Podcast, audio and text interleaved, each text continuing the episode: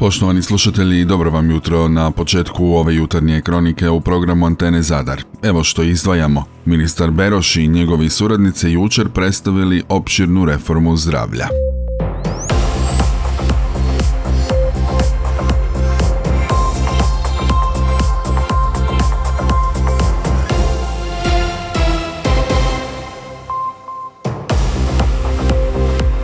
Dobro vam jutro još jednom. Na području Zadarske županije na jučerašnji dan 10 je novih slučajeva zaraze koronavirusom. Testirano je 149 uzoraka, a u općoj bolnici u Zadru na COVID odjelu hospitalizirano je pet bolesnika.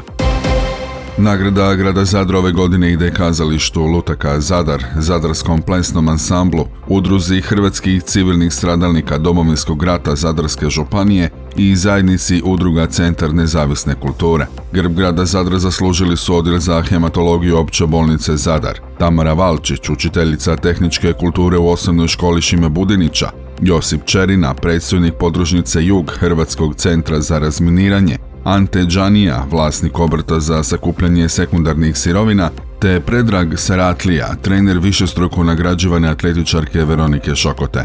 Tako je nakon sastanka zaključio odbor grada Zadra za dodjelu javnih priznanja.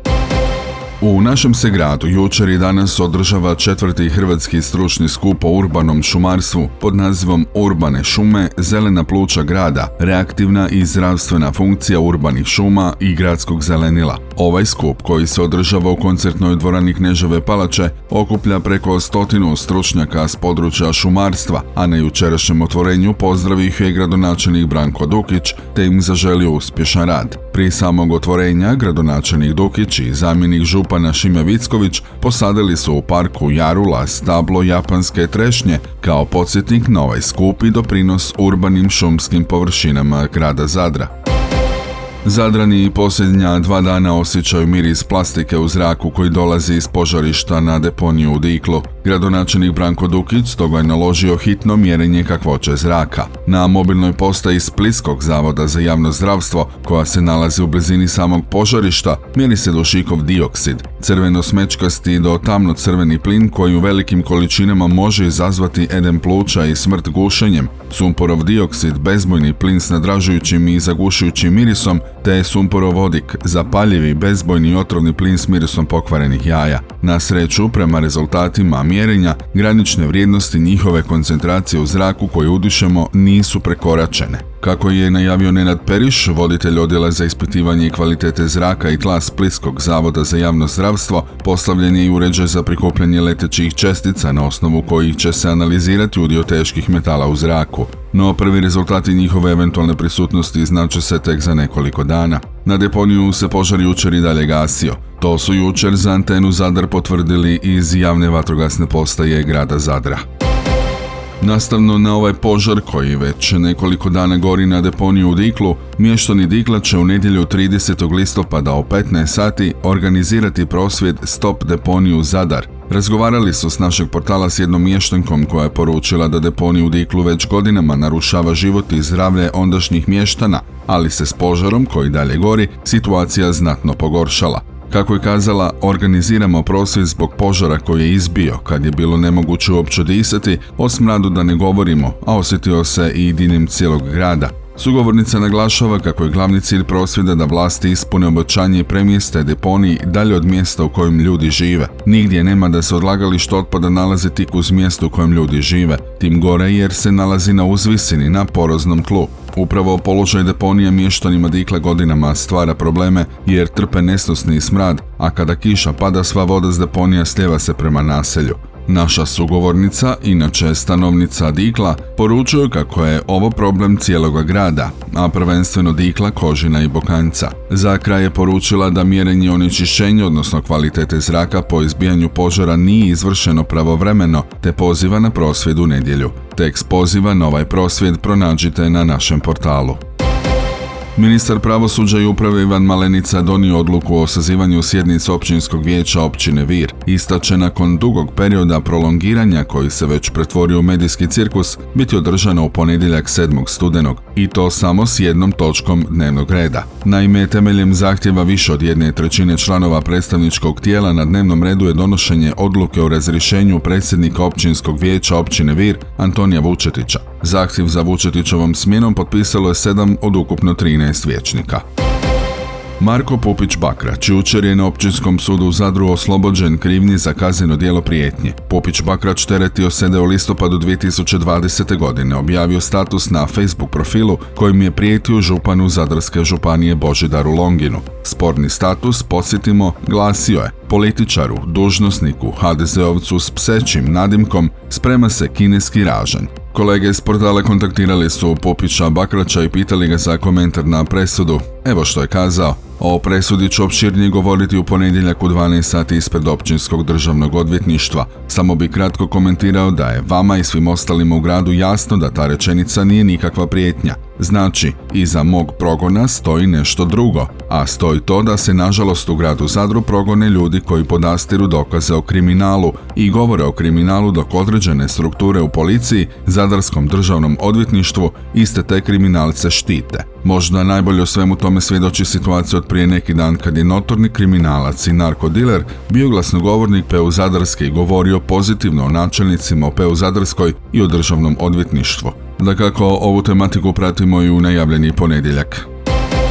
Jučer su iz Ministarstva zdravstva i njihovih suradnika predstavili reformu zdravstva. Tim povodom gost dnevnika nacionalne televizije bio ministar Beroš. On je govorio kako se neće povećati troškovi izdvajanja za zdravstvo, neće se ukidati bolnice, a naglasio je kako je riječ o sveobuhvatnoj reformi sustava kojom se ispravljaju grijesi iz prošlosti te kao jedan od ciljeva naveo jačanje primarne zdravstvene zaštite. Mi imamo doista u vidu cjelokupnu reformu sustava, sveobuhvatnu pogotovo poučeni prošlim iskustvima kada smo vidjeli da parcijalne promjene određenih dijelova sustava ne daju rezultate. Prema tome mišljenja smo da jedino cjelokupna sveobuhvatna reforma može polučiti pozitivne rezultate, stoga to nije naša želja, već jednostavno nužnost reformiranja znatnog dijela sustava. A da, mogu otvoreno reći da očekujemo određene otpore, poglavito od onih interesnih skupina koji imaju etablirane svoje pozicije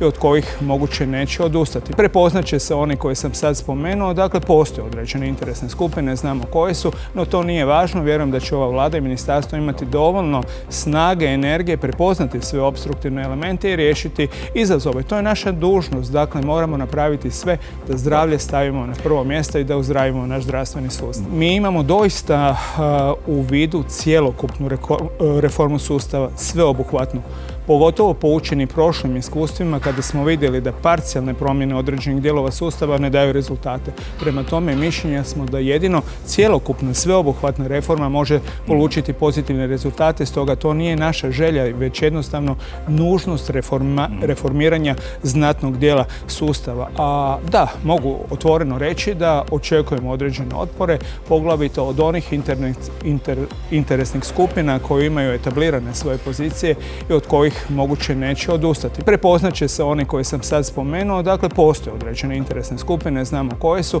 no to nije važno, vjerujem da će ova vlada i ministarstvo imati dovoljno snage, energije, prepoznati sve obstruktivne elemente i riješiti izazove. To je naša dužnost, dakle moramo napraviti sve da zdravlje stavimo na prvo mjesto i da uzdravimo naš zdravstveni sustav. Bacimo sada oko na dan, oko na danas vašu predstavljanju piramidalnu strukturu e, našeg zdravstva. Zapravo vam je cilj e, jačati primarnu razinu zdravstvene zaštite. Ona je u potpunosti kadrovski devastirana. Imate namjeru u tu zdravstvenu e, zaštitu na primarnoj razini vratiti, dakle, na posudbi zapravo specijaliste iz bolnica. Kako to mislite ostvariti? I zanima me na kojim će uređajima ti specijalisti raditi, zar oni ne trebaju ipak neke sofisticiranije uređaje? Da, pa pitanje vam je u potpunosti na mjestu. Međutim, ovo je jedan uobičajeni i jedini mogući e, organizacijski oblik e, zdravstvene strukture. Primarna zdravstvena zaštita mora biti baza i osnova zdravstvene zaštite. Ona mora sadržati najveći broj liječnika i pružati najveći broj zdravstvenih usluga i rješavati najveći broj pacijenata i zdravstvenih tegoba.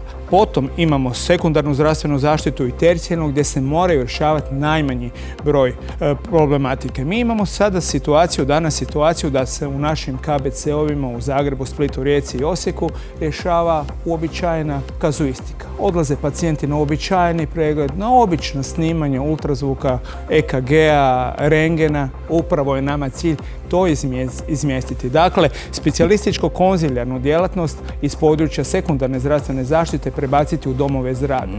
Tamo gdje je ona nekad i bila. I sad, evo, moramo zaključiti da smo u situaciji ispravljati neke grijehe iz prošlosti kada se specijalistika izbacila iz domova zdravlja.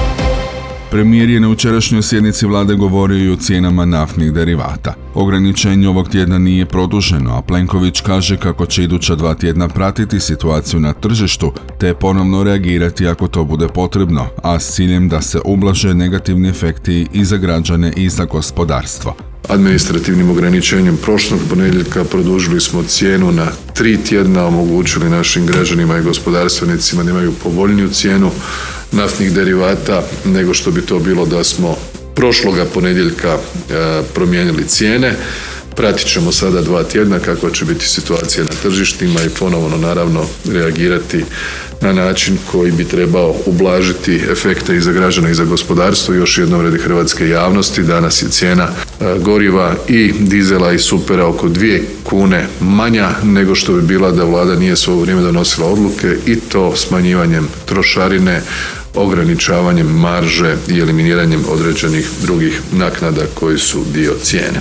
Podsjetimo, Vlada je odlučila da neće intervenirati u cijene goriva ovaj tjedan, što je donijelo znatno poskupljenje dizela i benzina. Eurosuper tako sada košta 11 kuna i 10 lipa, Eurodizel 13 kuna 44 lipe, a plavi dizel 8 kuna i 49 lipa za litru. Na svetkovinu svih svetih utorak prvog studenog zadarski nadbiskup Želimir Puljić predvodit će misno slavlje u katedrali Svete Stošije u Zadru s početkom u 11 sati kada će podijeliti papinski blagoslov s potpunim oprostom. Tog će dana nadbiskup Želimir Puljić predvoditi službu riječi s odrješenjem za pokojne na središnjem gradskom groblju s početkom u 15 sati. Na spomen vjernih mrtvih, dušni dan u srijedu drugog studenog, zadarski nadbiskup Puljić predvodit će misno slavlje u katedrali Svete Stošije s početkom u 18 sati za sve vjerne mrtve kao i za pokojne biskupe i svećenike Zadarske županije.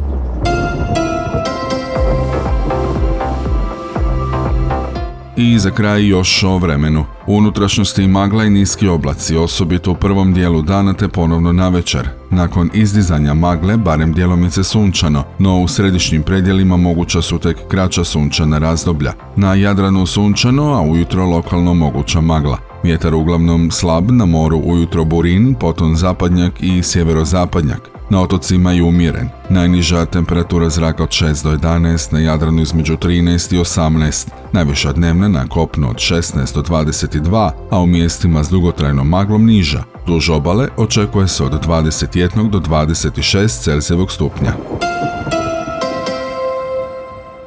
Ovu kroniku urednički je potpisao i pročitao Franko Pavić, realizirao Matija Lipar, a proizvala Antena DOO, listopad 2022.